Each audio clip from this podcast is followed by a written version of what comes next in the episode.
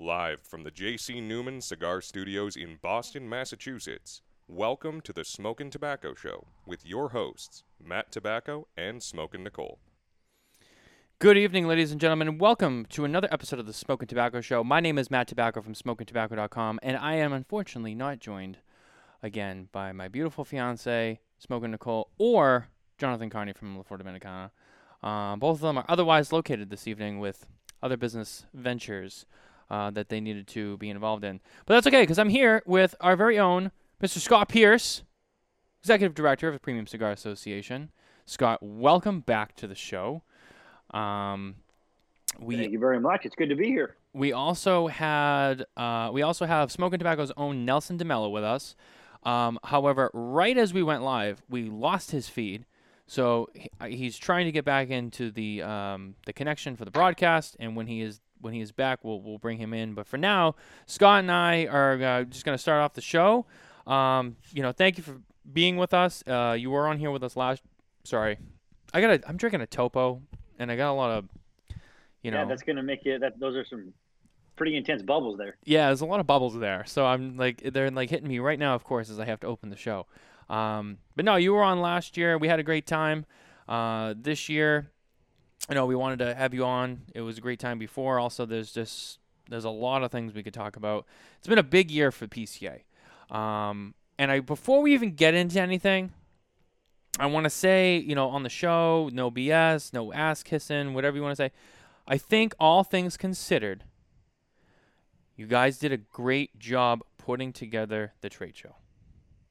Thank you very much. I appreciate that. I know it wasn't easy. I know there was a lot of moving parts. You guys had 100 days, roughly, I think it was, to put that together? We got approval on April. Yeah, yeah, we got approval on April fourth or sixth from uh, the governor's office that we could hold the show. So we had to go through and submit this whole plan way back when, when Vegas was still closed.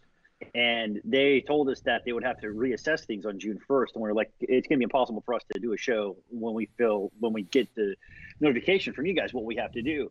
So they said, here, here's what you have to fill out. And we had to put together like this 20 page proposal about what our show was going to be and what we were going to do. And we knew from the outset we weren't going to do a show where we couldn't smoke, where people had to mask up the entire time, and where people had to sit so far away that they were shouting out business terms to each other. And also, we weren't going to require our manufacturers to try to put up partitions or plexiglass or any of that other stuff. So we had to submit all that and work with the governor's office and then obviously the, the facility. And they came back to us, I think it was April 6th, that uh, said, yeah, go ahead. So we had from that point on to know exactly what we could do and, and go from there. Yeah, I know that um, you know, in addition to the pandemic and everything that was going on with that, um, you know, there was a lot of talk last year. Well, end of last year, beginning of this year, before PCA, even before the TPE. You know, TPE had uh, moved their show up to May, which is also in Las Vegas, different venue, but also in Las Vegas, and then of course PCA uh, being in July. A lot of talk there about those two shows being close together, how that might impact you, um, and you know all of us who were there, uh, but more so uh, PCA, you know, as an organization in terms of you know who goes, who doesn't. You know, there was there was a lot of um, manufacturers, vendors, whoever you you know you want to say, who didn't come to PCA this year for. Uh, and there was a lot of reasons why a lot of people didn't come, and you know we can maybe get into some of that later. But you know the biggest thing was there was a lot of people who you know with the with the pandemic last year, you know they felt you know hey we're not traveling, whether it's for safety or because you know they're they're just trying to cut on costs because of last year, or you know maybe maybe they they didn't feel it was necessary because they didn't have inventory to sell and they didn't have they couldn't Yeah. open more clients. So you know which which is unfortunate uh, for PCA and all that, but at the same time, that I feel like that's really understood. You know, I and I but I spoke to some manufacturers who said, well, we can only go to one, and some chose to go to TPE over PCA, and then you know like vice versa. So, of course, in an already unpredictable year, you you add that in, you know, with the addition of pr- prior to this, the four biggest manufacturers that already announced were out. Um, And Mhm. I think that this year that presence was felt. Um, much smaller trade show floor than years past. Um, Yeah. But, uh, you know, uh, regardless, again, with- without getting too deep into into the trade show, uh, it, it happened. It was what I would call successful. It happened. People came. Um, and I think you guys did a good job putting it together. And you know, I know there's some things that you know people are, are working on all over the board on it, uh, and we can get into that later. But I just I wanted to kind of preview the show and kind of preface it with that, um, being a popular event. But um, other than that, let's back up a little bit. What are you smoking tonight? I am smoking a Pichardo. Uh, this is a Connecticut. Uh, so this is I took the band off. Sorry, I was lighting it. I generally will do that because I end up getting down and I don't like pulling it off. If I can take it off without it lighting and, and everything else, I generally like that. Now I don't have to worry about it later. But this is the the Pichardo right here. I can kind of show you that band. So yeah, nice and easy, smooth uh, cigar to end the night for me. I uh, I ordered some pizza for myself here to the office. I was just uh, relaxing and winding down after a day, having uh, having a couple of slices of pizza. And thought this would be a good cigar to end the night with a good coffee. So, mm, absolutely, it's all about the pairing. You know, that's you got to have that in mind. Whether you're drinking, eating with a cigar, you always have to have a good pairing. Uh, it looks like yeah. Nelson has joined back with us, uh, but now uh, there's a little bit of freezing going on. It looks, uh, it looks like you guys are all good now. Um, can you hear me okay? Yes, we can hear you, Nelson. Welcome to the show. Um, I was in Skype hell. Yeah. back. so I, I, Skype may have put you in hell, Nelson, because I, you're pairing a cigar with what appears to be an Atkins protein shake, if I'm not mistaken. this is absolutely true. I can't believe you just called me out on that. wow. See, Nelson, I mean, there, look, there's a first view. One to know one, so there you go. Scott Scott Pearce called you out live on the air. Wow. It, it, it, well, I, well, I gotta ask, what flavor is it? It's actually um, it's I can't believe he called this. It's caramel cafe. Okay, at least it's at least it's one of the coffee ones. That's that's all right. If it was like a strawberry one or something like that, then I then I think it would have been a little bit iffy as far as the cigar pairing. But at least we got some coffee and caramel going. Listen, I want to be in a shape that's not round. That's all. Fair enough. All right. Well, obviously, like I said, it takes one to know one. I obviously recognize it right away because I have those in my fridge at home. So there you go. Oh, there you go. I was like, how how did he know? yes, I do partake. So that's how I was able to see that right away. Uh, Nelson. So uh, I would like to say guys... I'm, in good company then. Oh, absolutely. Well, what you were guys, you guys talking about? Well, you guys are getting along well. We were just getting into what we were smoking for the night. Is that a Fuente okay. you got there? Uh, sun-grown uh, Rosado. There you go. Those are good. Love these 858s. Love these things. Those are really good. Uh, I do I get props for not only knowing Atkins, but I also saw that that was a Fuente right away. He did, yeah. He saw the. Well, you should know the band. I mean, I know. that I should know. Scott's got some eagle eyes over there. He's he's pulling everything out. Uh, I myself, I'm my glasses on you. I'm smoking the uh, the Big Poppy Slugger Gordo XL to 7 by 60 Ecuadorian Habano. You can find the cigar at twoguyscigars.com for a box price of $224.99. And once again, that is at the number 2 guyscigars.com. Um, yeah, so Nelson, now that you're actually with us, um, and you're here, and you know we we can get this show underway. Um, what uh you you haven't been on the show in a little while. I want to I want to just I want to grab you for a little bit before we really get underway. Uh, you've been away for a little while. Uh, you're slowly becoming a more regular contributor to the show as we uh, kind of we're moving some things around. Um, as you kind of get more involved here at Smoking Tobacco. Uh, how's things been? You doing good? Uh, things are great. You know, uh, like I told you uh, when we talked previously, I, I've always appreciated the opportunity. Um, you know, Smoking Tobacco is a quickly growing uh, organization, and happy to be not just supporting it, but now actually be um, a part of it. So that that's super cool. Yeah, absolutely. You know, we love having you aboard, and uh, it's always a good time. You know, uh, you're a fun dude, and uh, you get pretty good guests too. Yeah, yeah, we do, we do. We get some, we get some good guests. Um, yeah, no, we it's always a no-brainer having you on. Uh, it's it's always a good time, and uh, you know, we uh, I know you probably have a lot of questions tonight as well. So I figured, hey, why not? Let's get you in here.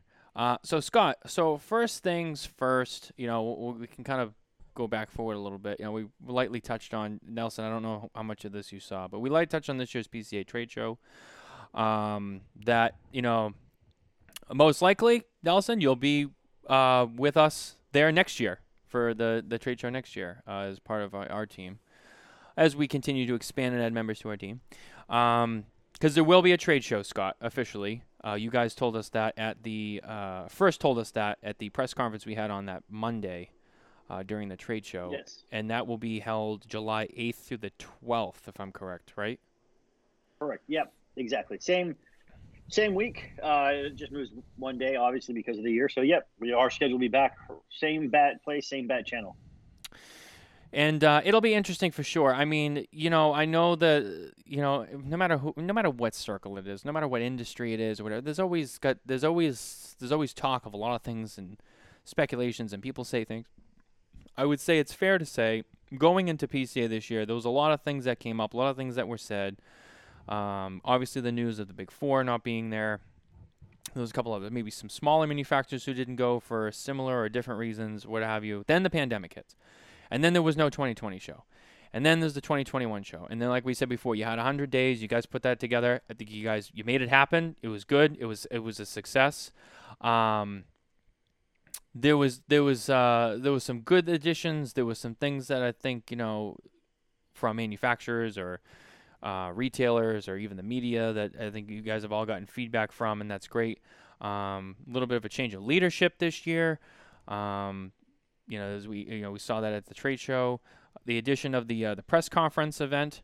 Well, I I know from the media side, us in the circle, that was very you know we were very happy to have that. That was great just to have the opportunity to sit with all you guys, ask questions, kind of get into some information, show information and stuff like that. I think that was big takeaway. We and we learned a lot from that event, um, or meeting, I should say. Um, but obviously, you know, we're looking to the future and uh, hoping you know, in 2022 as we continue to move through this pandemic and everything else and the PCA show continuing to grow. Um, I would say the first things first, I'm to put you in the hot seat. I know it's uncomfortable, but you know, there's people who are to ask these questions. Um, you know, obviously there's a lot of talk about PCA and its financial uh, stability going forward, and you know, kind of things that have gone on at the trade show. Uh, there was some talk about, you know, is this the last trade show ever? You know, is the trade show going down? You know, what what is your stance as as the PCA? Um, you know, what would you tell those people who are skeptical or maybe concerned about the future of PCA and and or maybe it's separated together the trade show? Yeah, I think that there's kind of multiple layers to the concern as far as the the organization in and of itself. Mm-hmm. Um, I would say if you have a very deep concern that the organization in and of itself um, in, in, terms of its future, its viability, then uh, I would hope you would get involved ASAP and call me and, and, and, try to figure out how that doesn't happen because uh, the amount of work that, that we do, uh, both local and federally, uh, for the defense of the industry, uh, not the least of which, obviously, the big thing in the news has been the tax. Um, the tobacco tax is part of this huge infrastructure bill, but then beyond that, just the amount of different things that we've done at the states to kill taxes and to kill bans and things like that. Um, secondly, uh, you know, the concern as far as the trade show. Look, I mean, I, I can easily understand that if I weren't inside the organization to kind of see how everything works and how everything's put together. Um, you know, because it's not even unique to this industry. I've been to multiple events uh, for basically groups that do put on trade shows, and so you go through the economics and the forecasting for all those folks. And and uh, at the end of the day, I think if the pandemic has taught us anything, but even before the pandemic, there really is no substitution for face-to-face events. Um, you know, I have told this story in in various uh, venues, but I remember back when I was working in healthcare, and Stanford came to the group that I was working with at the time, asking us to produce an app as well as some other things to put on iPads that they would issue to their medical students because they said they were sick of their medical students googling their way through medical school. So hopefully that doesn't give anybody pause to go see your doctor, but nevertheless uh, again, there's a very big difference between Googling your way through something or reading about something or doing it even virtually like this versus being there, being hands on, meeting people, pressing the flesh, etc. And the cigar industry really is a people to people industry. Um, and so we think about the smoking lounges, just even think about this show, for example, it's still people to people, even though we're on screen. So I think in terms of the trade show in and of itself, I can say that you know um, while we had a huge loss by not having our big money making event in 2020, um, you know we we did everything we possibly could to make sure that this year's show was something that was a financial um, boost for us. in a way that I mean, look, there's a lot that can go into, but meaning that we were able to actually accomplish the show. We were actually able to get the financial schedule back on track. Right, every business goes through. If you even as a cigar business, right, you're going through inventory, regular per, uh, production, regular purchases, regular sales, things like that. When that's disrupted, that can throw you into a massive uh, degree of chaos. So we're kind of back on our, our, our, regular schedule at this point, which helps us immensely as we're planning and budgeting right now for next year because we kick off January 1 with state legislative sessions, which we have to be very proactive for. And we're right, right in the thick of the federal stuff right now, too. So, in terms of that, um, while, and I can talk about this in more detail if you'd like, but on October 12th, the entire board is coming here for basically a strategic planning retreat, right? Where we're going to dive in and, and work all day on the issues and, and overhaul the organization to meet tomorrow's challenges, right? Right. And so, as as part of that, what that really means in this instance is while the trade show is important because historically this association and organization hasn't been a lobbying organization that all changed obviously 10 11 12 years ago tobacco control act so on and so forth so what we're really looking at is how do we now evolve the trade show to meet the business need, business needs of the industry for retailers, manufacturers, suppliers, and also while at the same time evolving the association to meet the demands, the advocacy demands that are never going to go away for this industry now. So that's that's kind of it. So the trade show in and of itself, it's not going to die; it's going to change. Right. So that's a really long way of saying that, essentially. Right. Yeah, I know it was a topic of conversation with a lot of people. You know, um, you know, kind of right after the show when it was fresh. A lot of people talking about the show, expressing their concern. Well, I don't know if the show's ever going to, you know, really amount to anything. I think it's on the decline and this and that. And well, it could be taken so many different ways, though. You know, I, I know that you guys are going through some changes now, and and there's obviously like a growing period.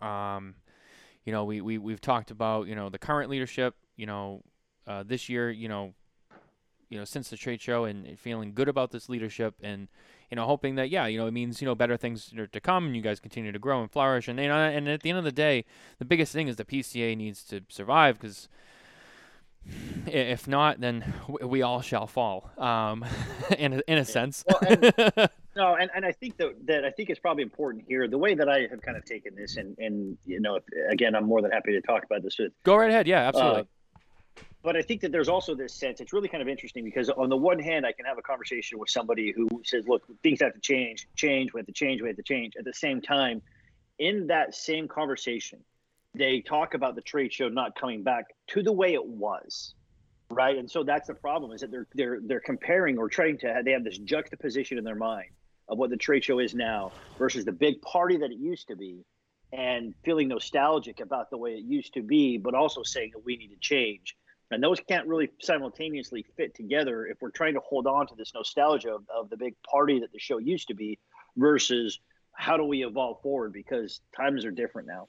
Um, and that's kind of one of the things I've had to say is like, look, we had to cut back on a lot of stuff this year. There's no question we did, but we could have spent five hundred thousand, a million dollars more, right? And and been in the red for this thing and put on a huge party. But that's a million dollars that we're not spending doing what we're doing right now. And in doing all of the lobbying that we're doing and all of the advocacy that we're doing.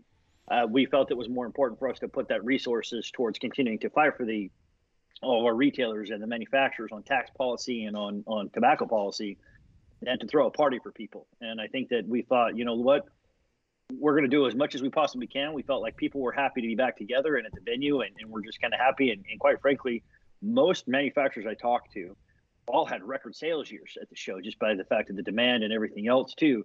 So that component, I think, is what really made it successful. And I think that that underscores the point that we're talking about here is the trade show really needs to evolve in terms of it being more of that B2B aspect as opposed to the show aspect. And I think you'll see an evolution here over the next year or two as we start to get to that point of really understanding the dynamics of the needs uh, for the industry and how we change as an association in order to meet those demands. Yeah, I, I think you're spot on, Scott, because I think a lot of folks forget, um, not intentionally, but I think they forget that the PCA is much bigger than just the trade show, right? And and there's a lot of, and I, I hopefully get into some questions around the other activities um, that the PCA takes on, but you know, you you said the word evolve, and that's it. Like if you don't if you don't change, right, you're you're destined to fail. You have to keep pivoting and and especially with the, the pandemic, you guys had to pivot just like the, every other business on the planet, um, you know, including our industry. But you know, one of the questions I actually have for you, so this is a nice segue into one of my questions is, you know, there's always all this negative stuff around the pivoting that has to take place because of um, the pandemic. But I'm wondering, are there things that you know you guys banged this out in 100 days? Are there things that that came up and changes that you made that you guys said to yourself, you know what, this is actually a something we're going to do in the future as well? Absolutely, absolutely. Uh, so one of the things, uh, start off right off the bat, the the PCA show exclusive products. So you know, a lot of people pointed this out. I'm more than you know. I was first one. Look, a lot of stuff that we did fell flat. We failed at, at some of the execution of some of the stuff that we wanted to do. However, I think because that was called out, I think that it underscored the fact that we have found a need there that we want to actually fulfill next year. And right, I can go into all the excuses. It doesn't matter, right? We all know what excuses are, and that everyone has one, right? So here's, but the point here is, is that we've identified what I really feel like is a good need for attendees to have with this product showcase. So we're already working on ways in which we can execute that better for folks because we think that that's going to be something that's really important to attendees. The second part is is that at the time we decided to do this uh, cigar bar uh, on the show floor was when there was no smoking in the casino. That obviously changed a few weeks before we arrived, so it rendered that whole idea moot. However, people love the idea. So when we were talking and getting feedback and other people from, you know, probably 40, 50 people, we then went in with our manufacturing advisory board and they we talked about doing, hey, why don't we do a big thing on the show floor and have a happy hour that leads to after hours that gives more people more time when the show closes down to network because that that circle bar quote unquote that's right there isn't big enough for everybody to be at. So if we have a space where we can have a lot more people yeah. gather afterwards on the show floor for a couple hours to continue the relationships, the networking, and even some of the business, then that would be beneficial. So that's something we've already planned and we're already working on. That's already on the show floor. We have different ideas about things that we might want to bring in, whether it's entertainment, whether it's some Airstream lounge type stuff. That's all TBD, but we are working on that and that is planned. Yeah, I, along I, with I will say too. Sorry, I was going to say this. No, one, go ahead. Along with changing changing some of the hours to be more conducive to you know people that like the nightlife in Las Vegas. Um, and activities that are going to be um, eh, when we plan activities like education stuff and everything else, so that that way it's more participation without taking people off the show floor. Right. I mean, as someone else who was who was at the trade show, um, you know, that was that was one thing that I think the first night it was a little confusing. The whole the after party you guys were throwing. And and I think a lot of people we understood the concept. You're right. It was you know we at the time it was like well there's gonna be no smoking in the casino, um, and I thought that was great that you guys thought ahead because obviously anyone who's ever been to one of the trade shows knows it doesn't stop at five o'clock when the show closes. It keeps on going until like two, three in the morning. Right. Exactly. Even though we all exactly. have to be back on the show floor at like seven thirty-eight, um, it, it keeps on going. So uh, it's it's a it's a long four and a half days. Um, I would say anyone who hasn't been to a trade show. Uh, but yeah, no, it was good that you guys thought ahead, and I think just in real time, last minute smoking is allowed in the casino again. And then I think the I my feeling from what I got was just people were like, I don't want to be in the convention hall anymore if I don't have to. I just want to get out and all that. But like you said, also the bar is small. You know, I know that mm-hmm. a lot of people go there. Some people go to the uh, Electra Club that's in the Electra, opposite yep. corner. Um, you know, and it, but still, there's a lot of people in a small space, uh, and it's. It, Some I people guess, escape off to the Dorsey because that's another place you can smoke, which is kind of cool. But th- that's again, true too. So that then gets busy, so it's hard to kind of find places, and they're they're all kind of loud, so it's really kind of tough to have good conversations while you're there too. Right. Um, I think that there is some potential to the idea of having that private area for all of us to be together. Um, so that way we don't have to be so spread out, but we also have our own place that's maybe not in the show floor. Um, and I'm sure you guys are working on that. I'm sure it's it's, it's stuff that you guys have thought of and, and, and whatnot too. And and I'm sure you know maybe we'll see you know some different attempts at that in the future, and that'll be interesting to see. Because I think if it you know with with some tweaks, I think that could really be big. Um, keeping everyone yeah. still together and not having to be you know you know you're at that bar and you know especially right now they're understaffed too trying to get drinks was a nightmare. Yeah. Was a Yeah. nightmare.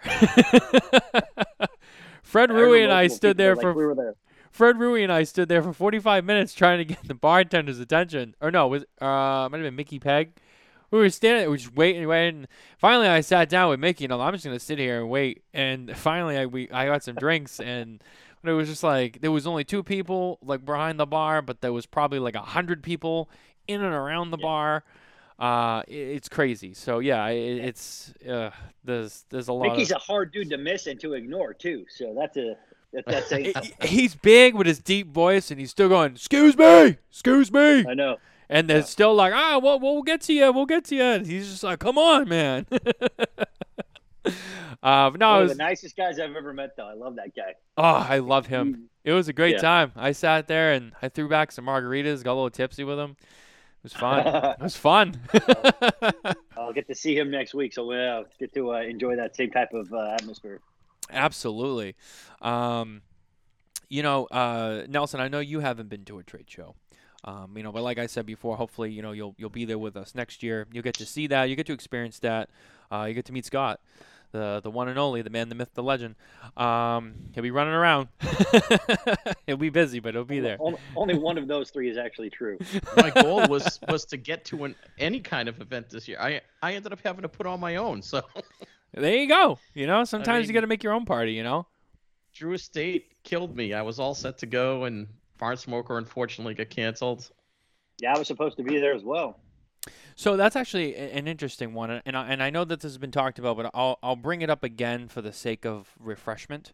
I think for anyone who might just be curious about this topic, in terms of the four companies who were not participating in the trade show for reasons other than COVID or business of the year, um, Swisher International, Davidoff, General, Altadis, uh, you know, that was one of the biggest things, as you know, we all know. Uh, we're not participating in the PCA trade show for specific reasons, list of reasons. I think some people kind of just were just joining the bandwagon on that one. Um, is there any communication with them on trying to to get that back in motion and maybe in some different kind of capacity they can return to the trade show? What is the update on that? I think um, as of right now. Yeah, we uh, we reach out all the time. Um, I mean, in, in contact with them. Um, and like I said, I was going to be going up to the Connecticut Barn Smoker. Uh, Glenn Wilson, the CEO of Drew Estate, called me after they had to cancel it. Um, and I said, "Look, I said I, I've been where you've been, so I said I understand what you're going through right now, having to cancel these events and everything." So we just talked for a little bit. But yeah, I, I talked to Glenn Wilson pretty regularly. Um, a lot of us are have a lot of contact pretty regularly with Altadis as well um, that we talk with various people, whether it's Javier, uh, whether it's Oliver, whether it's uh, Brad Winstead with um, Casa de Montecristo. Um, you know, Santa Clara, one of their companies, right? They've reached out to us. They're, I think they're going to be coming back as well. So, um, Davidoff, uh, you know, that one's kind of up in the air. We've reached out. Uh, I talked to Dylan when we were at an event uh, right after the trade show, actually, at the Dominican Embassy. Um, so still good relationships there. Um, they just made a business decision. I don't believe they're going to be there next year. Um, in general, I you know we'll, we'll kind of see. I don't think that overall STG is going to be there, but you know Forged or whatever, we're still having conversations around certain aspects of ways that they participate as well. Uh, most of them still uh, belong to the organization. Um, again, we go kind of go back to this evolution of the association, and, and it's really interesting because for as long as this industry has been around, or long as the cigar has been around, the industry is still kind of really in its infancy when it comes to really having a trade association uh, environment and an advocacy environment because they haven't needed it. Uh, so that's that's really kind of what I attribute most of this to. Is just you know you got a lot of uh, smart, capable type A people that are all trying to kind of get together in this and have different personalities and different corporate structures and, and different ideas about doing things. And so it's just a matter of managing that. You know, I kind of you know I'm kind of Gumby in that regard, being stretched in different directions. But you know that's that's why I'm here. Yeah, absolutely. Um, uh, as we kind of segue away from the trade show, we kind of get into other PCA stuff. Uh, I want to start with our news segment because we have some PCA related news in our news segment, which is brought to you by none other than McAuliffe Cigars. If you head over to McAuliffeCigars.com, you can sign up, become an official McAuliffe ambassador, receive your ambassador coin, ambassador number, and while you're there, sign up and get the uh, the tasting passport that you can fill out, submit back to McAuliffe, and be entered into winning some cool prizes. Uh, this week, uh, it's only fitting. Uh, fresh off the press today, PCA announces the first ever International Policy Summit uh, that will be taking place on October 6th. Um, and it will be mediated by none other than Light 'em Up Lounge's Reinhard Pohorek. Um, Scott, tell us a little bit about that. Since you're here, uh, I'll let you kind of get into that uh, as our new segment of the week. Sure. Yeah. So this is something that really, so it kind of started um, with some conversations leading into the trade show we were having with multiple people, and we kind of started sort of this international component to it. Unfortunately, again, travel to the trade show for some of these folks didn't necessarily turn out. So we thought, hey, let's do this in the fall. We knew we were going to be doing this other event that we're doing that um, later that evening. We thought we could turn it into kind of a, a larger, another in-person event type of thing. Not necessarily seeing that the Delta variant was going to wreak havoc and some of these other countries had to close down and some of this other stuff was going on. We decided to turn it into a virtual event. So it's kind of was continuing off of uh, the panel that we did at the trade show, um, which which kind of came up and we put it into a lunchtime slot. Um, and so we're really taking a look at this because one of the things that we have been doing for the past, you know, year and a half, two years, has been really to talk about the premium cigar industry and pipe tobacco industry in much larger spheres than just simply retail tobacconists. And I don't mean that in, in a small way, but when we focus simply just as a retail tobacconist in the manufacturer and that selling component, we're really doing ourselves a disservice to the larger economies that we impact. And so we wanted to take a look at that and also say, look, there's international policy that we really need to be paying attention to here, whether it's trade. Obviously, there are situations that kind of go on in these countries where our administration here in the United States may respond in a way. I mean, look, we can see it just as an example, Cuba, the embargo.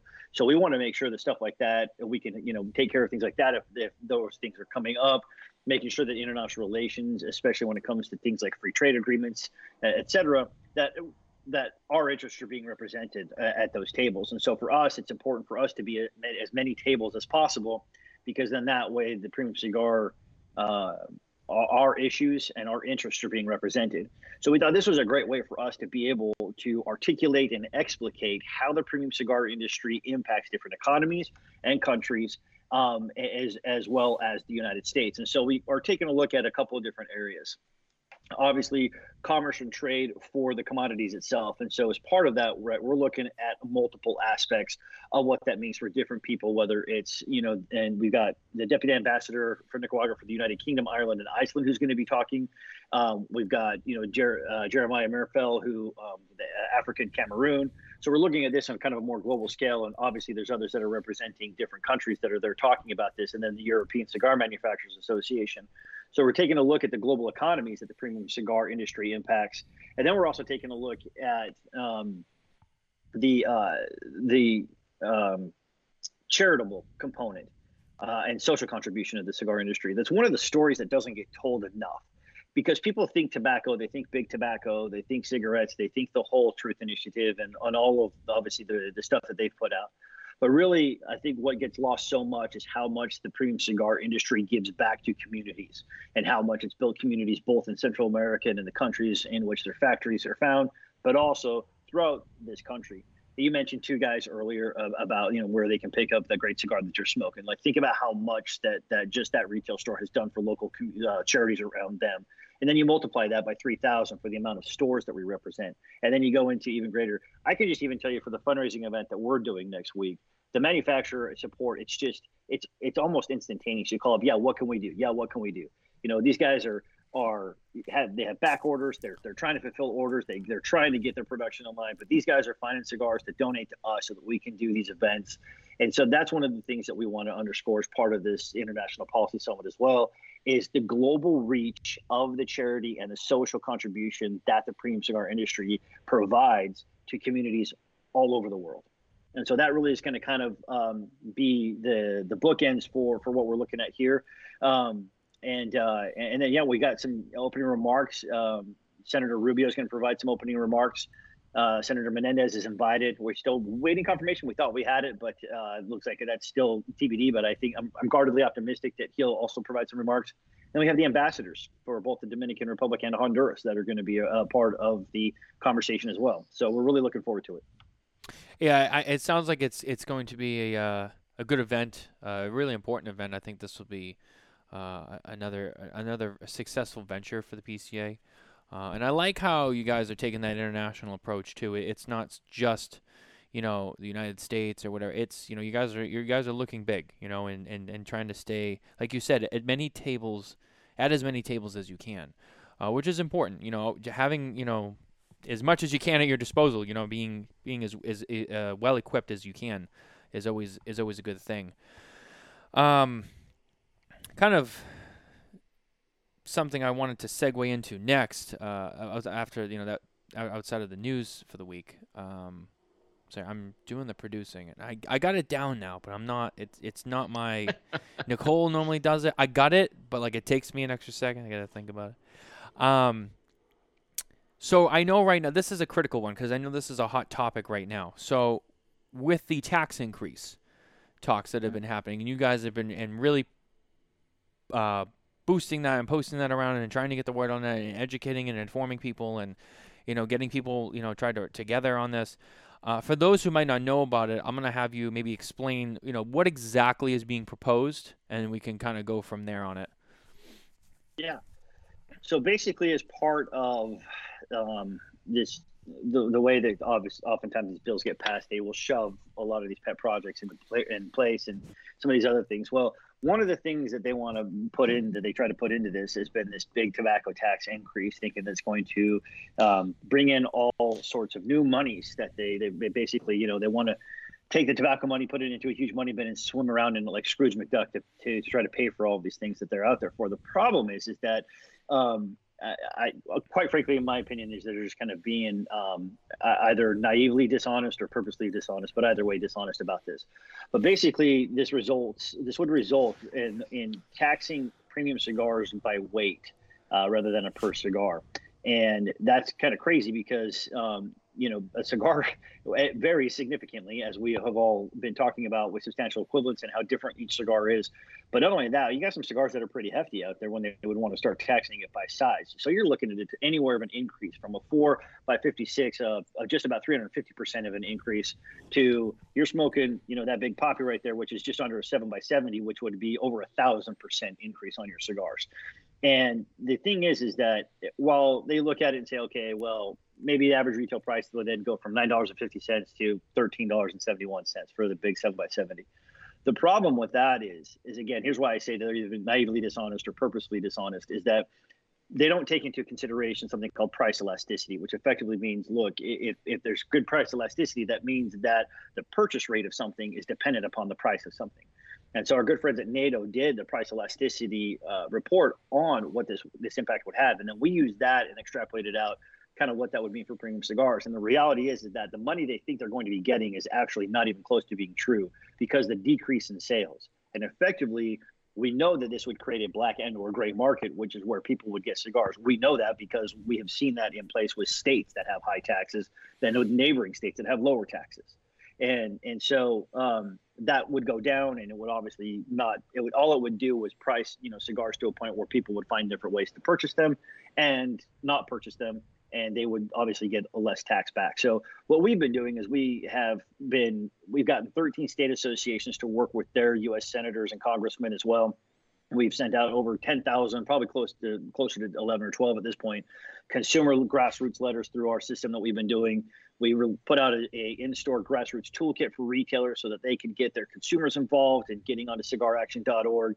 Um, and really basically working in a bipartisan bicameral basis to defeat the tax alongside other stakeholders with and, and basically our whole position is is that a tax increase violates president biden's um, pledge to not have any taxes for those people making under $400000 a year which this would directly impact and so we have had conversations with uh, Sinema's office. Um, I know we've had others that have had conversations with Manchin um, and some of these other folks that um, that have been carrying our message forward. And so, um, while it's still stuck in the Rules Committee, um, we are guardedly optimistic that we're going to be uh, victorious in this and that the no tax will go through.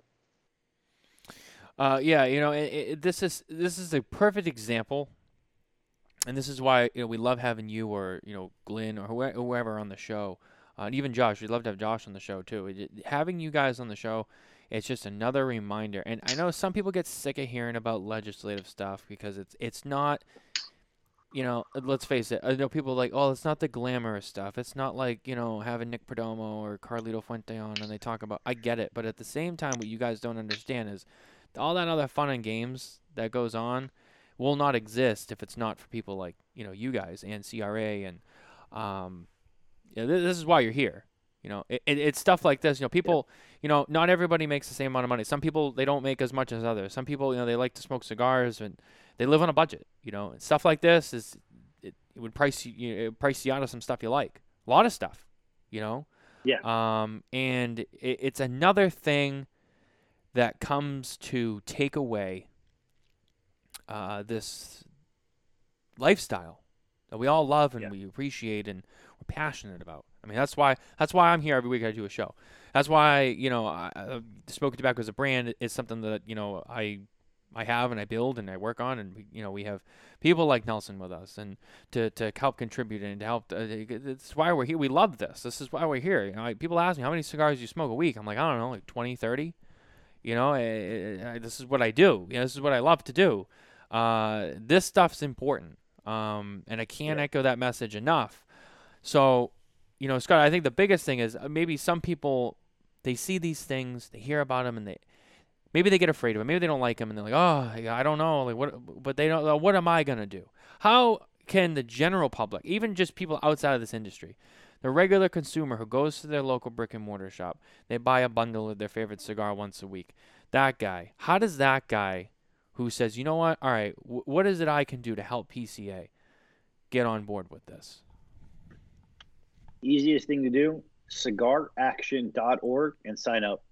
It's nothing we're going to spam you to death on, but basically, you put your information in. We will know where your home address is, and the only reason why we know that is so that that way we know who your local elected uh, officials are. So that anytime a grassroots alert comes up, we would send a message to you asking you to just simply put in your name, address, and your information in, and the letter's already pre-populated, and it sends a letter off to your local uh, elected officials to let them know that you either support or you oppose uh, whatever legislation is out there that's either going to be in favor, uh, for example, like a tax cap we're trying to pass, um, or you know keep different cigars on markets, things like that, and or fighting against something like this tax increase or a smoking ban, so on and so forth. That's really the easiest thing uh, to do is is just cigaraction.org. Um, the other thing uh, that I always say is um, continue to participate in your brick and mortar and, their events. You know, we're, we're enlisting more and more of our brick and mortar retail stores to do grassroots advocacy, which means either hosting fundraising events and or hosting local elected officials at their stores for events. Uh, one of the biggest weapons we have is education. And the more that we can educate even the opposition in terms of what this lifestyle is all about and what the premium cigar is all about, they come to see very, very quickly that it is entirely different than other tobacco products, most notably the vape that everybody has their eyes on. Right. And so when they see that juxtaposed, so it's very important to, and with the more the consumers are involved, because here's why it's very important. If a retail store owner sits down with somebody, that's impactful because it's a business owner who pays business taxes and local taxes and employs a few people. However, if you're at an event, instead of just talking to that store owner, and that event draws 50 consumers who are passionate about it, who are community members, who are also taxpayers and voters, who have family and friends and have influence, that message now is significantly amplified. And that's why I oftentimes liken it, and, and you know, unfortunately, it might be cliched or whatever, but that's why I liken it a little bit to having, you know, Minutemen that can be enlisted in this fight for people that do enjoy premium cigars to be able to have a voice. And quite frankly, it's one of the very few, even though it's a niche industry, it's one of the very few industries where a consumer singular voice amplified, you know, 10, 20 times with other consumers can actually have a really big impact because we are niche, but also because, again, we're really primarily focused on small business issues. And that resonates deeply across the aisle and really at all levels of government. And when and you as an end user can come into play there and really talk about it, uh, it really has impact. Because in this instance, they oftentimes will focus on the end user because of their claims of protecting the end user. Well, when the end user can speak out and talk about this, especially if you are armed with some of just the easy talking points from the research that we have that the government themselves did about Cigar smokers do not pose public health concerns the same way that that cigarette users or vape users do. Um, also, the average age of cigar smokers, as well as everything from education and and income levels, are very very different than the user groups that they're focused on all of that comes into play and can be a very powerful voice. And it's one of the few areas where consumers and a singular voice can have great impact, particularly at the local level. So that's why I always encourage folks stay participating within your local brick and mortar. Not only supporting a local business, but it's a great way to have an impact um, in really kind of a, a non-intrusive way for you as a consumer. So one of the things I was going to bring up, I think, t- I think ties into this. Um, you, I think, earlier this year had spoke about the state associations right? And and I would imagine that's part of that state level support and building that. I'll use your term, militia, right? That that you you want to get to. Um, can you talk a little bit about that and, and where is the PCA with building that out? Yeah, thank you. That's great. So Glynn Loope, we brought him on board to spearhead this with with states and with state advocacy through state associations. One of the ways in which we said, look, we um, I, I mentioned this actually at our annual meeting at the trade show I said, you know, we know we're being effective because our opposition is having to change tactics. And so our opposition, what one of the trends that we saw was in a lot of states, there were referendums that were out there that tried to change uh, tobacco tax policy from the state level down to the community level. So that way, if a community wanted to tax cigars 3,000%, they could, and there wouldn't have to be approval at the state level to do that. And basically, they wanted to have this war of attrition with this death by a thousand paper cuts. So for us, I said, look, the best way for us to be local everywhere is through our local state associations. And we really want to enhance that relationship and kind of building off of a couple of models uh, with which I'm familiar from my history in, in association management but then also evolving it and, and, innovating it in a way that's going to be more beneficial for, for us as for the state associations. So we have been, you know, trying to build it out. We're building a new one and getting in. We put together um, sort of state level uh, rules, sort of engagement, incorporation, and affiliate programs with the uh, the National Association. And so we're now working with different states to organize them, which puts different things of rules in place, like here, you know, basically like bylaws um, and different things like that, um, making it as easy as possible to kind of put that in there we, we would then take on the onus of different things like the filings and stuff because they would be part of the national association. So we remove a lot of that burden from them. And we also remove a lot of like the day-to-day management stuff to where as volunteers of the state association, it allows us to take care of a lot of that.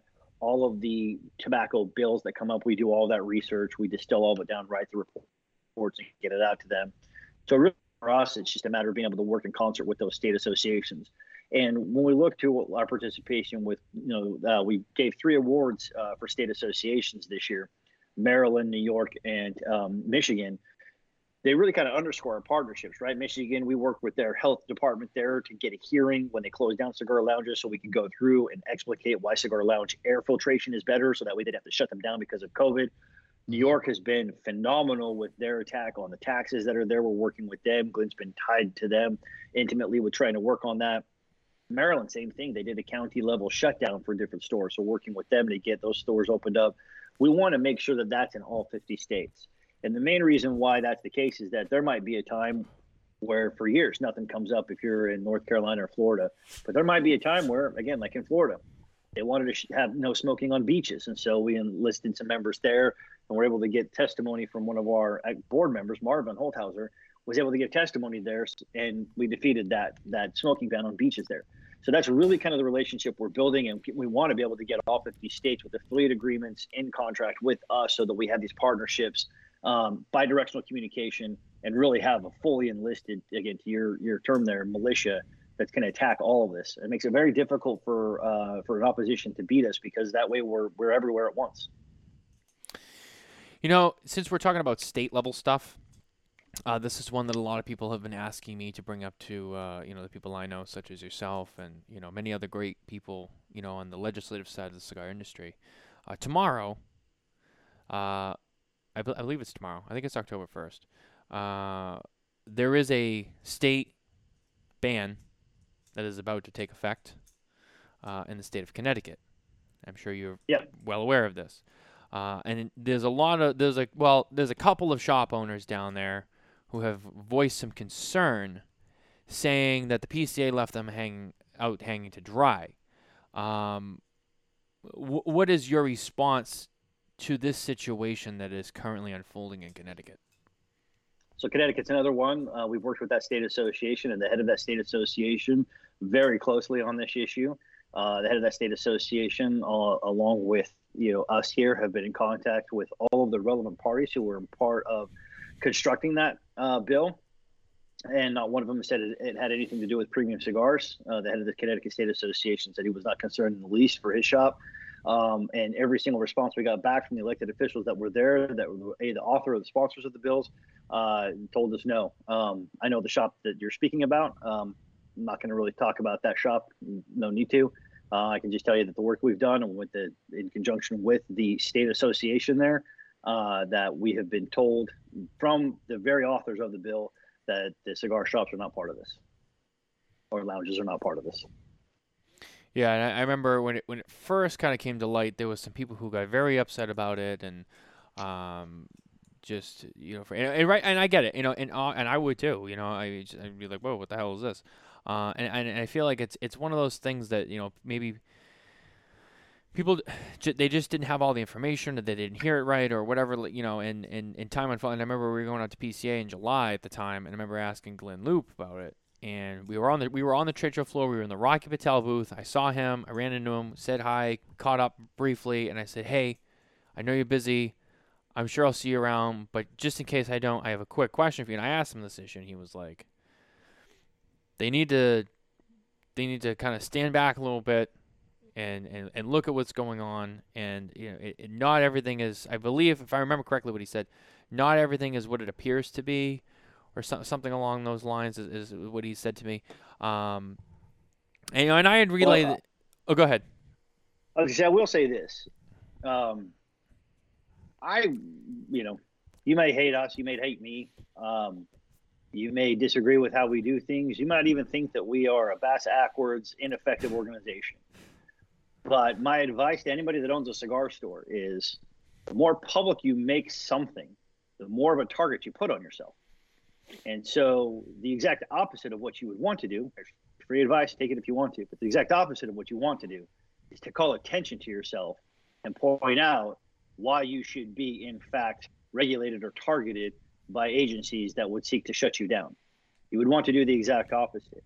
And quite frankly, uh, in lobbying and advocacy work, a lot of it, lion's share of it, happens in private conversations it does not happen in public. It does not happen in bills. It doesn't happen. I mean, oftentimes it happens in closed door committee meetings. And the thing is, is that for us, that foster relationships, respectful relationships with those elected officials, they call us and talk to us about what's going on in these committee meetings.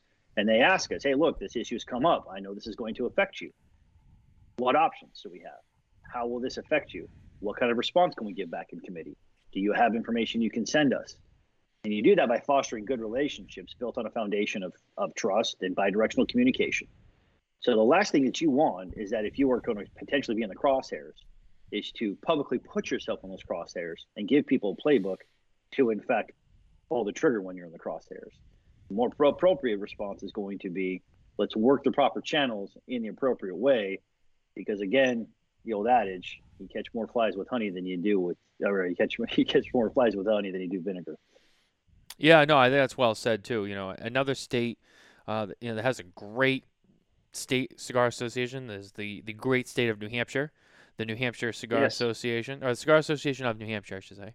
Uh, that's a great group up there. Um, anyone from the Northeast, New England area will know that New Hampshire is definitely a cigar-friendly state. Uh, that is home to two guys, Castro's, Twins, um, Twins Tobacco yep. Haven, my favorite cigar shenanigans. Cigar shenanigans. A lot of great people, great shops, great lounges. They carry a lot of great stuff. That is a, a I would say, a, definitely a cigar stronghold up there. My current state and where uh, Nelson also lives as well, although we'll get to where Nelson primarily gets his cigars from um, in the in the the people's the Democratic People's Republic of Massachusetts. Massachusetts. Uh, yeah. yeah. Tobacco products are are no no here. Uh, we have shops. Uh, th- we are home to probably one of the oldest cigar shops in America, LJ Peretti, uh, which is a great place. If you ever come to the city of Boston and you're a cigar smoker, you must you must go there. Um, you know, uh, Stanza dei Sigari in the North End is a classic, you know, cigar lounge. There's uh, S and A. Um, there's S and A uh, cigars in Watertown. There's a cigar and lounge in Watertown. There's, um, I'm trying to think of all the ones that are around that I know of. Uh, there's What's the other one? Is it Watch City or? Yeah, that's one. Uh, there's Sir Louis Cigars way out in Oh, way out. Wilbraham, I think that's the town. Uh, Yep. So there's shops here, but you know, there's, I believe it's, is it a 45% tobacco tax in Massachusetts? Um, it's so- something like that. It's something. Yeah, high. it's up there. Um, you know, and there's there's states where it's even higher. I know I know Maine has increased their tobacco tax. I think Vermont it's it's super high. It's like seventy percent something crazy like that. It's Um, outrageous in New York. And New York is another Yeah. one. Um, you know, However, we got some good progress going in New York to get a cap there. So what's interesting is that to your the earlier point about the state associations, the the the when I talk about the bidirectional communications, this is one of the most important examples of this. Mhm. So Michigan, we got a tax cap that's passed there, and, and we're finally going to get it to where it doesn't have a sunset provision. Because of the economic data that we have from that tax cap, this goes back to the other argument about the federal tax increases that we know that tax increases are going to have price elasticity effect on the purchases, and the people will go elsewhere. You guys are Massachusetts. Look, New Hampshire being friendly, those stores reap all the benefits from all the neighboring states that have taxes that are way too high. right. And so, with that economic data, we've been able to have ta- tax caps in other states in the past, like in, in New Mexico and others. And New York now, we've been using, um, and we want to use this as a case study. We've been using that data and using the connections. And look, this is another reason why. It's because you, we end up finding people that have connections and or even family members that are state elected representatives that understand. Oh, hey, my cousin owns this cigar store, and this is impacting them. And oh, if we were to reduce the tax, and it's basically it's a simple it's a simple business model extrapolation. You have long tail versus short tail, right? And cigars are going to be long tail every single time. They don't cost a ton, but you want to sell a lot of them. It's not like we're we're selling these for 150 dollars a pop, and we're only going to sell like 20 or 30 a day. No, we want the long tail. We want a lot of them sold. So if you cap it and you sell a lot of them, you're going to get a lot more money because the higher the taxes, the shorter the tail, the less you're going to make off of it. And we have economic data that shows that now. So that's why we want the state association and the coalition of all these states so we can share that information more freely as we go. And that way it doesn't bottleneck or stop with one specific state. And so we'd love to be able to open up the floodgates and have the entire Northeast have a tobacco, uh, tobacco tax or uh, cigar tax cap. So that that's that's interesting because I don't know if this is Matt was going, but I'm I'm a perfect example of that, right? I live in Massachusetts. I'm in a stone's throw from Rhode Island. Yep. And guess what? Rhode Island has a 50 cent cap. Mhm. So guess where Yep. I buy 99.9999% of my cigars? In Rhode Island. In all Rhode the Island. lounges I go to are in Rhode Island. They're getting all my tax money. Exactly. And you know, Eh. even even for me, I'm in the same boat. I, you know, I live just outside of Boston. I go up to the great state of New Hampshire, uh, where Nicole and I are going to be moving to, uh, and buying a home very soon. So, because you know, she know that? Oh, oh, don't worry, she's she's very well on board with that. Uh, Surprise! no, no, she she wants to go there just as bad as I do. Um, you know, listen, we're we're whiskey people and we're cigar people. We're going to New Hampshire. Um, No brainer. that's a I no. that's a no brainer. yeah, that's the briar. That's the briar patch for you. Uh, yeah. So you know, and, and and Nicole, you know, Nicole has a gun license too, and, and they're more, more they're much more gun friendly in, in New Hampshire too. Um, so you know, it's it, it's definitely a place for us. So anyway, you know, me being I primarily go to New Hampshire, you know, for that reason. You know, there's, there's no sales tax, there's no tobacco tax. It's like the Wild West up there. You know, you can, you know, you, you I'll be honest with you, you could do some damage in your wallet going up there. You, this there's so many options and everything's priced great. Uh, Nelson going down to Rhode Island. Rhode Island's known for having like what 50 shops and lounges down there. I mean, there's, there's a ton of them down there. It's crazy. There's over 40 lounge actual lounges in uh in Rhode Island, I It- believe at last count. And it's crazy because And when you smallest state. when you look at a state that's so small, and yet they have more lounges than like half the states in the U.S. do. See, but that's proving Scott's point. Right? Yes, exactly. That, and I don't know I mean, I they they've been toying in Rhode Island. So because I do spend so much time in Rhode Island, I, you know, I hear the scuttlebutt around the legislation over there. Um, you know, and there's been talks about the the the state is trying to maybe double the tax to a dollar um, per stick, whatever. And I think it proves what what Matt's saying right now. It proves like, okay, so you increase the tax to 50 cents per stick, right? Fine, you know, to to Scott's point, if they did double it, now they're going to shave off.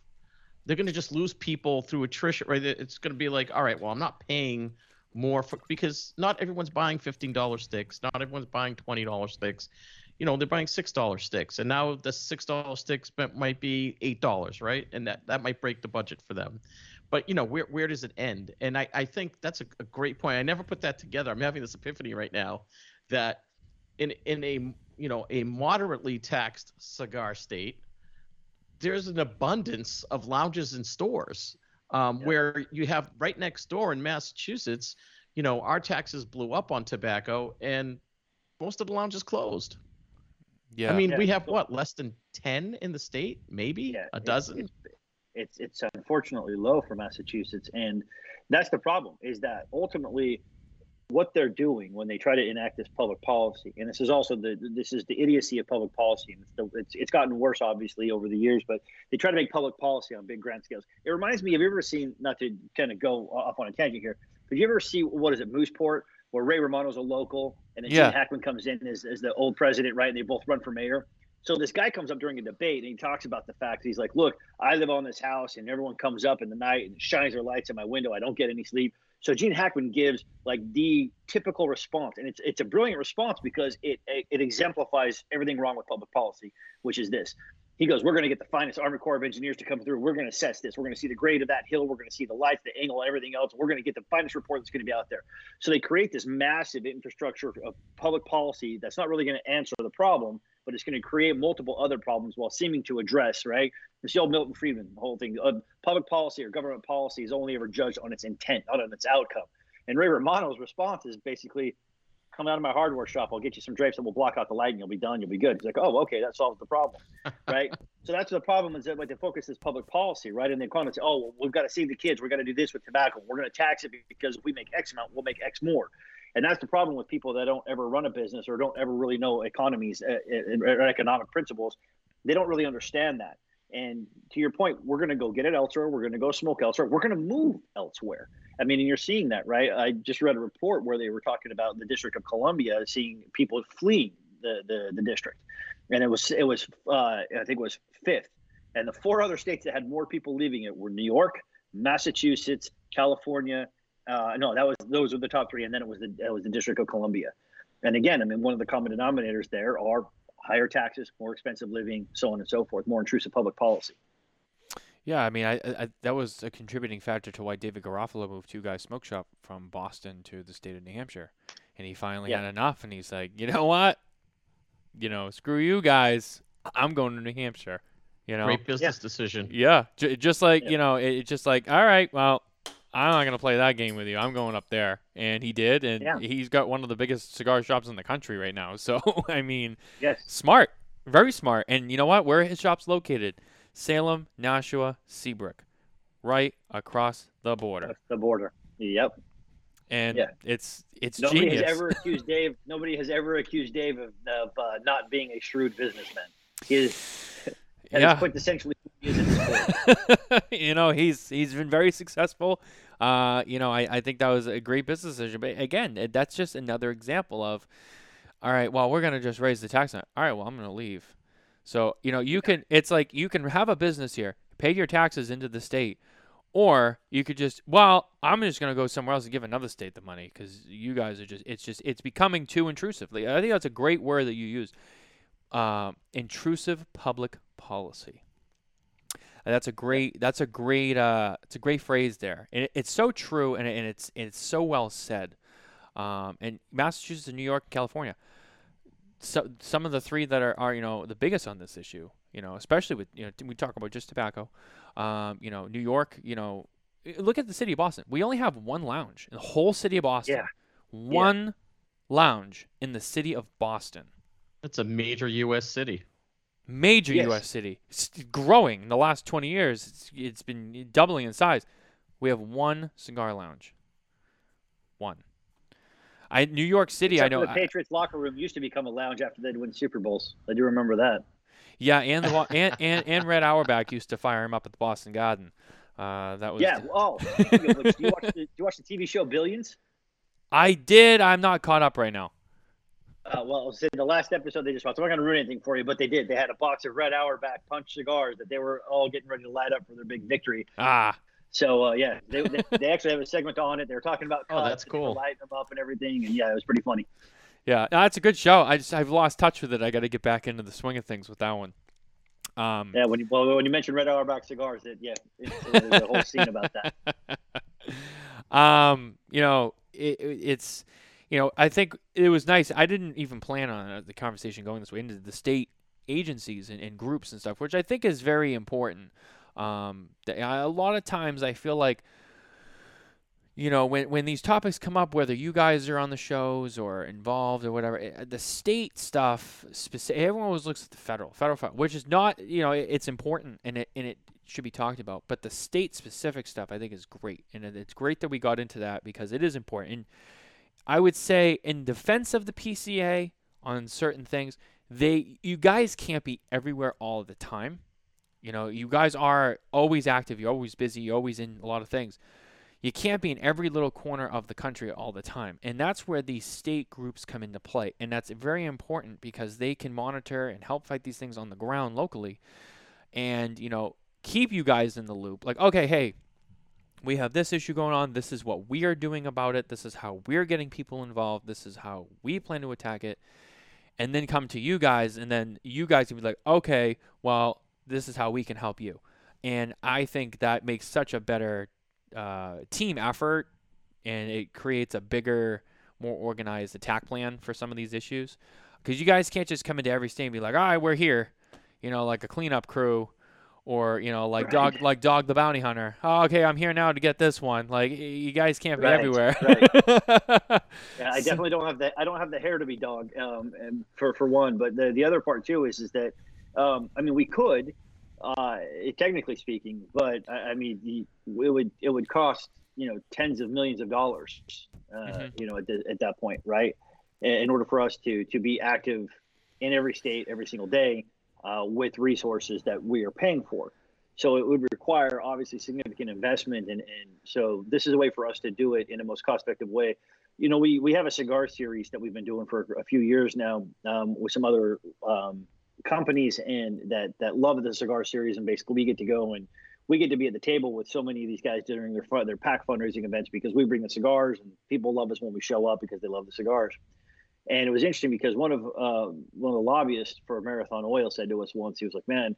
He goes, "You guys are doing a phenomenal job." He goes, he said, "You guys punch so far above your weight class." He's like, "It was impressive," and he kind of went down the list. And this, you know, this is a guy who's, who's very good at what he does and has been doing it a long time. But it's for that reason is that we we have to be we we can't spray and pray like a shotgun. We've Right. got to be surgical. Our weapon of choice is a scalpel, and that's why we need as many people involved as possible, so that we can be very precise when we do deploy our resources because we want to have the maximum impact when we do deploy them. Um, and, and, that way we're being good stewards of the association's money, of the industry's money, uh, being able to deploy them in the right ways for us to exact victories. Well, it's it's almost like we planned this because that's a perfect segue into another thing I wanted to bring up with you, which is, and I, I'm going to steal your boxing analogy, right? You're not just fighting one fighter in the ring; you're fighting multiple fighters at the same time, right? So, you know, can you talk a little bit about how how does the PCA do that? So, you know, we talked about the the um, the tax hike that's coming up, you know, over 100%, which is insane. Um, the the FDA uh, flavored stuff going on, where you know now they're uh, I forget which company it was is going challenging the MDOs, but you know with all these multiple things, and I don't know, maybe you could also speak to it. Is this unique to this time period, or is this something you deal with all the time? That these you're fighting multiple fronts. Um, how do you guys handle that? It's effectively why we wanted to ramp up our government affairs team as much as we have. Look, we just brought Ryan Parada on, who was a research intern for us Um, just got his master's degree in research. Um, did, did a very good job, and so he's helping us. You know, we got brought Glynn Loope on, Josh, myself. We're all deployed on this for that very reason, and so we triage it that way, right, based upon this. And, and really, oftentimes it does go cyclical. Uh, this happens to be one of those times where we are getting it. That's why we've got a consultant that helps on on a lot of these issues as well. You know, it it it, it industry where that can happen. I was in healthcare where stuff comes up quite oftentimes and you're getting it from multiple directions depending upon yeah. what segment that you're in right? And so um, really for us our whole tactical approach is always going to be triage based upon a number of different factors. Number one is going to be the severity of the legislation that we are facing. Number two is the likelihood of the that legislation either passing or what happens if it passes and and the outcome from that to therefore what kind of resources can in fact we should deploy for that so we could talk about where we had multiple states that were having various issues, whether it was last year or the year before. We had flavor bans that were going on in California, which we fought very hard and got about 85% of what we wanted, whereas the vaping industry and others got nothing, right? So we actually, for us, in terms of the amount of resource we put in, which was a lot for us comparatively speaking, but very minimal as far as that side was concerned, we were a lot more effective because again, we're surgical in our approach and how we went about it. And that kind of underscores some of the what I was talking about earlier about committee work. Uh, other parts are coming into play where we're facing. Uh, so a lot of these states aren't very uh, innovative. Oftentimes, states are going to they're going to copy each other, and or they actually have a playbook that's been given to them by other groups, and they all try to enact it at the same time. So yeah. when they pop up, and we see tobacco 21, for example, is an example, but on a smaller scale, four or five states pop up with a tab, uh, tax increase that looks similar. We can deploy the resources across five states pretty readily because we work on it, we get it out there, and then that's why we have to rely on those states in order to say, okay, we've deployed it. Now you guys need to go and carry the rest of this the rest of the way. Mm-hmm. So um, we we oftentimes are able to say, look, there's three or four issues. What what uh, what resources do we need? Um, what is the severity and the outcome? Uh, if the outcome is uh, what our opposition wants, and what kind of resources can we deploy and should we deploy in defense of these? Sometimes uh, for example, there is a tax that's part of the actual California state legislature. We could deploy $100 million there to try to get a referendum, and it probably would not be successful. So that's something where we're like, look, we can't, we don't have any resources to expend on that because it would not do, it would literally not do any good. We can't get a referendum referendum out there. It, it would effectively be like getting a referendum recall the, the governor, right? That's very expensive, time consuming. We don't have the resources for that. And even if it did go on to the ballot, the chances of the voters voting for it are very, very minuscule. So mm in that sense, we're like, okay, there's different things that we might be able to do there versus, okay, we're going to work with New York here and deploy resources because we're going to, we think we can get a tax cap because we, we made progress. The state association is working in concert and being able to take the lead on some of these instances. So let's deploy some resources there because of that. Michigan worked very closely with the Michigan State Association there, who did a phenomenal job. Again, get the lounges open, but also get a permanent tax cap fixed there. Let's put some resources towards that because that's going to be very effective and that's going to have long-term positive benefits not only for us but for other states and other shops around the country that can take the economic data and implement it to get their own tax caps. So that's just a real quick summary of the way we triage that so that basically you know an old football term you know keep your head on a swivel right? And that's that's that's what we have to do consistently is keep our head on a swivel and then deploy the resources as needed Right. Yeah. I, and I'm sure that doesn't even begin to come close to all the work that goes into the strategies. But uh, you know, I'm I'm really happy that you shared that because you know, to Matt's point earlier, I, I think sometimes that the PCA gets a bum rap, and and 90% of the time, in my opinion, it's it's not it's not even valid, right? It's because I think you said it earlier, like they don't really know what's going on. And I just don't think folks, uh, and, and I'm speaking for myself, people that I speak to in lounges and things like that, they don't really comprehend how much work goes into what the PCA does. So I appreciate you sharing that. And yeah, but to your point, I mean, there's thousands of bills that come up in the states that we go all right, and sometimes they try to hide stuff. They say cigarette tax. We have to go through and we have to make sure does this have any implication, um, or proposed flavor ban? What does that mean? You know, so for example, there was this this Cavendish issue that came up in Arizona with pipe tobacco that we like look they're charging for more for Cavendish tobacco, so we had to get that get that fixed and get that changed so that that way you know it, it was appropriate for for what it was in, in comparative to other pipe tobacco that was there. So we, I mean, of digestion, and we have services that do that for us. But at the end of the day, we're the ones that have to interpret whether or not it's something that's going to be impacted, uh, impactful on our members. And that's again another reason why state associations are so important because we reach out to the leaders of those state associations. Hey, this has come through. Let's digest this. What do we think? So let's deploy some resources. Let's find out if this is what it, what it really says, and then go forth from there. So, yeah, thank you. I appreciate that. Yeah, great, Nelson. So, oh, go ahead. No, just on on a related note, I guess, and I I just thought of this as he was talking, which is you know there's power in numbers, right? So are there other lobbying organizations that the PCA has teamed up with um, to fight maybe some of the bigger fights, uh, like a CRA or something like that? We're in constant contact and coordination with the CRA, um, and so we work very closely with them you know, many of their manufacturers that are on their side, they're on our advisory board. They call me. Um, so yeah, uh, you know, and then there's the Cigar Association of America. There's other tobacco lobbying groups. I mentioned NATO earlier that did a lot of the great economic work on this tax and what that would mean uh, specifically, like the, the the price elasticity and things like that. So yeah, I mean, we we generally do like to reach out and work with these other groups. We've we've reached out to other groups um, even if it was like for retailers or restaurant groups and things like that, and, and, yeah. and COVID and everything um, that we wanted to be part of too. So we that, that's also a part of like I talked about earlier, the strategy of being at, at as many tables as possible because then that reduces the uh, chance that you're actually going to be the one who's on the menu. Right. Great analogies tonight.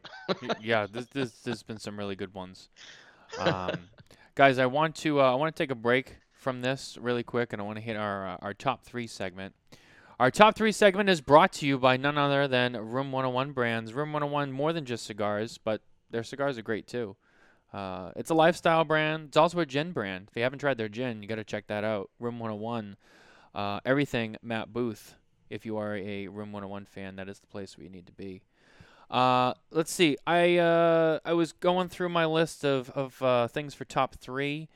Um, I know I like to travel. Scott, I'm sure you, you travel a, a fair amount uh, with PCA. And Nelson, I know you are a, an explorer of, of sorts as well. So, top three favorite or maybe ideal vacation destinations from each of you tonight. Scott, you can go first. Do we lose his audio? I go. Oh, there we go. It's back. so foremost for me, Switzerland. Uh, you know, I lived there about 20 years ago. Uh, I'd love to go back and, and vacation there. I love Switzerland. Uh,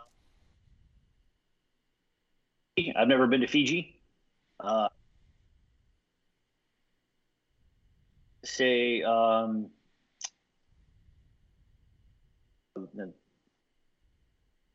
I wonder if his earpods are losing power. Yeah, it seems to me like it cuts out, and then when he starts talking, it comes back in again. Scott, what was that last one? I think he said, I don't know what, I don't know what happened Let's just there. Read his lips. I want to say it looked like Portugal to me. One word. Hold on. Port- one word. Port- there Portugal. we go. Yeah, I, I thought I thought I saw that. oh, I thought we were doing charades. He was holding one.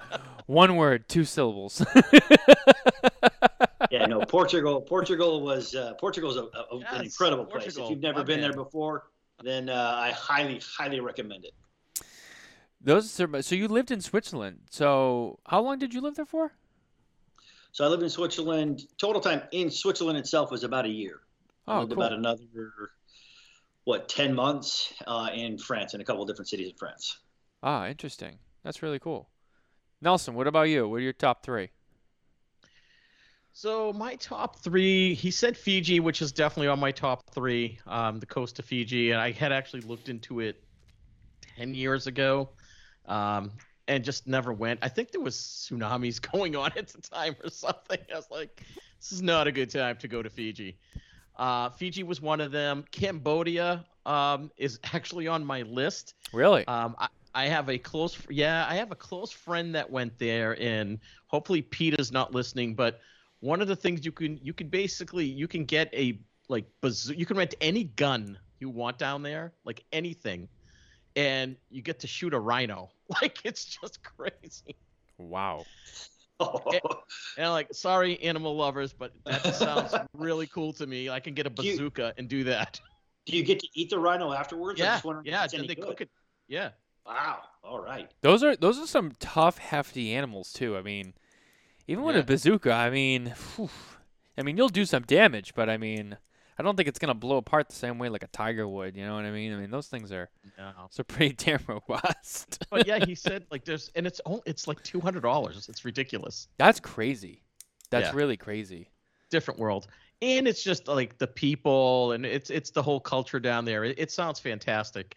Um, I wouldn't want to live there, but I definitely want to visit. Yeah. Uh, and then my third one, I mean, really, it would be this is a, like a cop out, I guess. Like anywhere in the Caribbean, I just I I love the ocean. I would live anywhere where there's clear water and sun.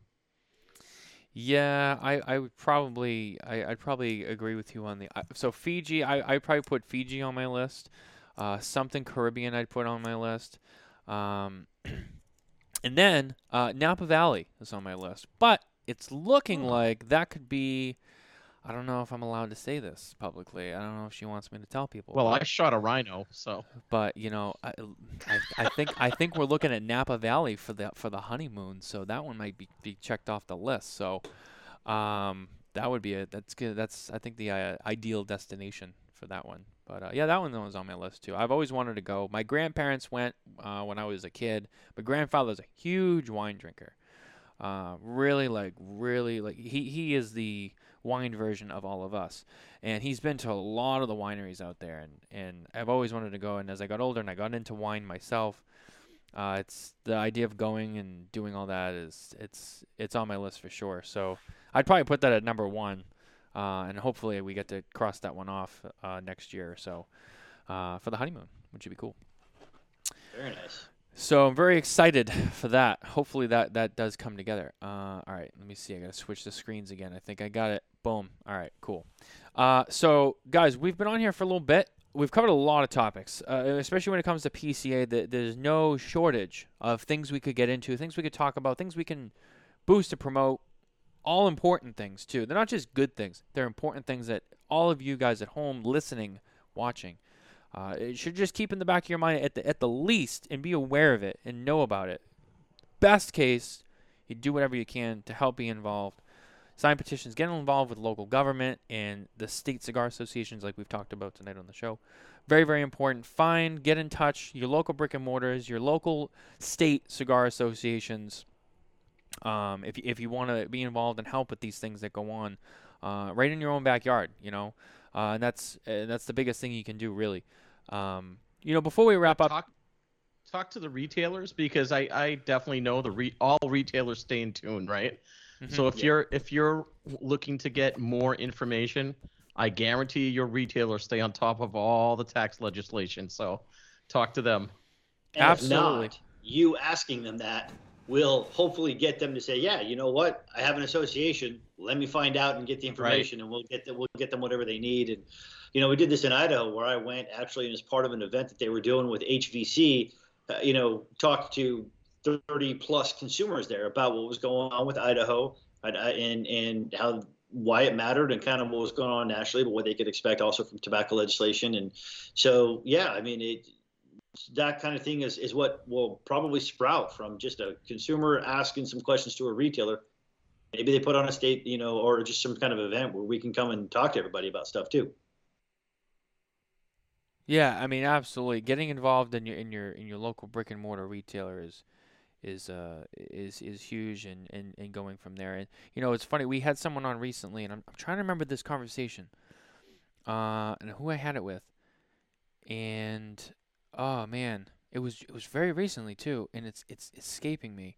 We had this conversation where, um, it was it was someone from brand was it even John? I don't I can't remember who it was, but uh, whoever it was, they were saying one of the biggest things too, and I'm par- and I'm kind of paraphrasing because I'm trying to remember the conversation. I remember the the the punch the topic of the conversation was that part of when the reps are on the road, going from shop to shop, doing events, another thing that makes them successful is having those reps bring stuff up too. PCA, Mhm. CRA, stuff going on. How like you're in the shops, you're doing an event, you have customers coming in. It's a good time. You know, you have a, a little bit more traffic because there's an event, whatever. The so so and so's there, and the, you got stuff going on. People come in to see that. while you're peddling and selling your stuff, which is which is what you're there to do, and it's important and it's great, and that's what keeps the industry going. Also, bring up, you know, even if it's something small, something specific, whatever it is, just sprinkle something that gets the consumer engaged with PCA, CRA, this, the legislative side of the industry. Make them aware. Yeah. You know, That's while you're great there. point because that's their bread and butter, right? That's Right. such a great point, Matt. Be- They'll only benefit by by having that happen. And that's Yeah. something that a lot of reps out there who work for these companies should really keep, you know, in their mind as they go out and they see these people in stores. Yeah, absolutely great point. You know, we had a conversation like this with a gentleman. He, he's no longer with them, but Alex, who was with uh, Kristoff down in the Southwest, and, Mhm. and the same type of thing, right? Work with them on the, the, that that same uh, wavelength, you know. And and and that event was with a rep from HVC, and we were kind of doing that, and we got consumers. I mean, this one lady walked up to me immediately after I got done with my spiel and showed me that she had signed up on CigarAction.org. I mean, it was just as, as simple as that. So that's a great point, right? Is is that's all part of you know the the the broad base of the army that's enlisted doing all of, uh, of these just little things like that that add up in huge ways. Yeah, and and it's great because you know at the same time, you know, I mean, not only you just you're getting those people involved just for their own sake, but I mean, you're a cigar company, you're a brand, you're representing a brand, you're trying to sell cigars. It affects you too, and it affects you from the manufacturing side. It affects the retailers that you sell your products to, uh, and then the consumer who buys them from that retailer. Who you know they keep buying from the retailer, the retailer's going to keep buying from you. So it's it's a it's a perfect storm of all these different facets. So it's not like it's just from one angle. You know, you out there also as a rep, you know, you also kind of have a responsibility to talk about this stuff because it, it is your bread and butter as well. It's not just ours. It's not just the consumers. It's not just the shop. It's the manufacturer. It's everybody. Everyone should be talking about it. You know, the shops are really Yeah. good about it, like we've said. You know, the manufacturers, you know, that's that extra push. You come into the shop, Yeah. and you know the sh- you know everyone working in the shop. You know the shop owner you know, if that conversation comes up, you know they're getting involved. You know they're gonna back. You know they're gonna agree with you. It's like, oh yeah, oh my god, yeah, this this thing's coming through. We have a state association. Da da da da da da da. This is who we are. This is this is what we do. This is how we get involved. That it keeps that it keeps the flame alive. Really, it keeps the cigar lit. You know. Yeah. So- Well, I often talk about the fact that it's it's kind of like the it's the the tripod.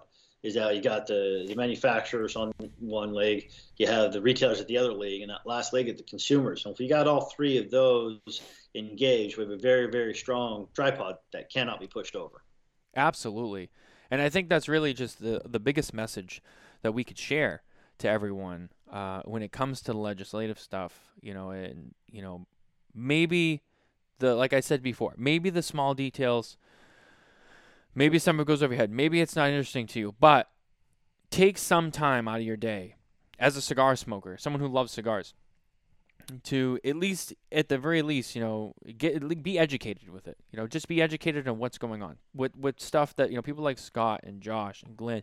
What what it is they do? You know, wh- who are the PCA? You know, uh, Mark actually brought up something earlier, and it was you have to ask yourself the question: How many of those one to two cigar a week smokers even know who the PCA is or even cares? And one to two cigars a week, uh, one to two cigar a week smokers are a huge percentage of all smokers. Now, when you look at that statement, it's very true. There's a large percentage of premium cigar smokers who are not maybe they're frequent, but they're not maybe as frequent as the three of us. Um, I think Yeah. it's safe to say the three of us probably s- uh, smoke more than the average. But We're, we're definitely the exceptions and not the rules. yeah. Um, but you know, when you look at maybe uh, the average or um, the the classic everyday, you know, maybe it's one to two cigars a day. Uh, maybe it's one to two cigars a week. Maybe it's just a maybe a handful a month. They smoke regularly enough, regularly enough. I don't know why I struggled with that one. Uh, to to know enough stuff, you know. Um, but maybe you know that's a good point. Maybe they don't know they're not as invested in it to the point where they know PCA and these other organizations that are higher up because that's not really something that they've gotten far to enough and it's really affected them on some kind of personal level. But that doesn't mean that it's not important. And those people, you know, they should be aware and they should know. And I think that's what we're just trying to echo here today. Um, and and that's that's what I wanted to echo, you know, for you, uh, Scott. You know, is just you know, be aware, be educated, be be know, be in the know what's going on. Uh, and and the best you could hope for is that you know, hey, maybe maybe you do you know get involved here and there and you do something, or you send a donation, or you know you you, you sign a petition, something like that. That just kind of gets your support out there. Uh, which you know, at the end of the day, it, it we're all in this boat together, and that's that's the way I like to end this conversation every time. Is we're all in this boat together. We all love cigars, no matter what cigars you smoke, no matter whose T-shirt you're wearing for for paid promotion. Um, you know, um, you know. Skip did not pay me. I was trying to make a joke there. I asked, that, I asked, I asked that question before we went live. uh, you know, J.C. Newman pays me. You know, J.C. Newman pays me for this and the shirt and you know all that, but I, I don't, you know, and, that, and that's great. But uh, Cro Magnon over there, you got, you got Roma Craft Tobacco over there sponsoring Nelson DeMello. Uh, that's the rumor on the street that I'm going to start. That's know, how shit starts. a really interesting point here, but I just to dive a little bit further into this so people kind of understand the magnitude is that uh, more than 70% of cigar smokers are the people that do it a handful of times a year, right. not a month or a week, right? They're the, the golf course people, they're the, the birth or the wedding or things like that. So when we're talking about those that know the shops well enough to be able to get involved, we're talking about a small subset of what's already a niche industry to begin with. So that's why we stress the importance that if you are a cigar smoker that smokes on, uh, you know, is, is more active in the hobby, sign up at cigaraction.org. There's nothing, there's no cost, but that allows us that if you care enough to do that, then, you know, obviously we're hoping that you'll care enough to just simply take a few minutes out of your day to go ahead and sign a petition. You know, somebody uh, or decide to send the letters off. Right? Somebody reached out to me the other day, and it was within 30 seconds she had sent it off. She's like, "Hey, this link doesn't work that she was sent." Basically, you know, an an online retailer had sent our message on behalf, and I said, "No, here, use ours because their link wasn't working." And she was like, "Boom, done." It took 30 seconds for her to to, to send the emails off and the letters off to her uh, elected officials. Uh, that's really what we're talking about here. And if we could get 100% of that 30%, we have a massive group then that can wield a significant amount of influence um, in the in the way we deploy those resources. Absolutely, absolutely. Um, you know, I I want to thank you, Scott, for coming on the show tonight. Um, My pleasure. Thanks for having me. Absolutely, it, it, it's an honor for us to have you. Um, and uh, I know you're a busy guy, and I know you, you know you guys are you have so much to do. Um, and, you know we, we appreciate you know you coming on the platform and, and talking about this too with, with the listeners and the viewers um, because you know it's something that I care a lot about.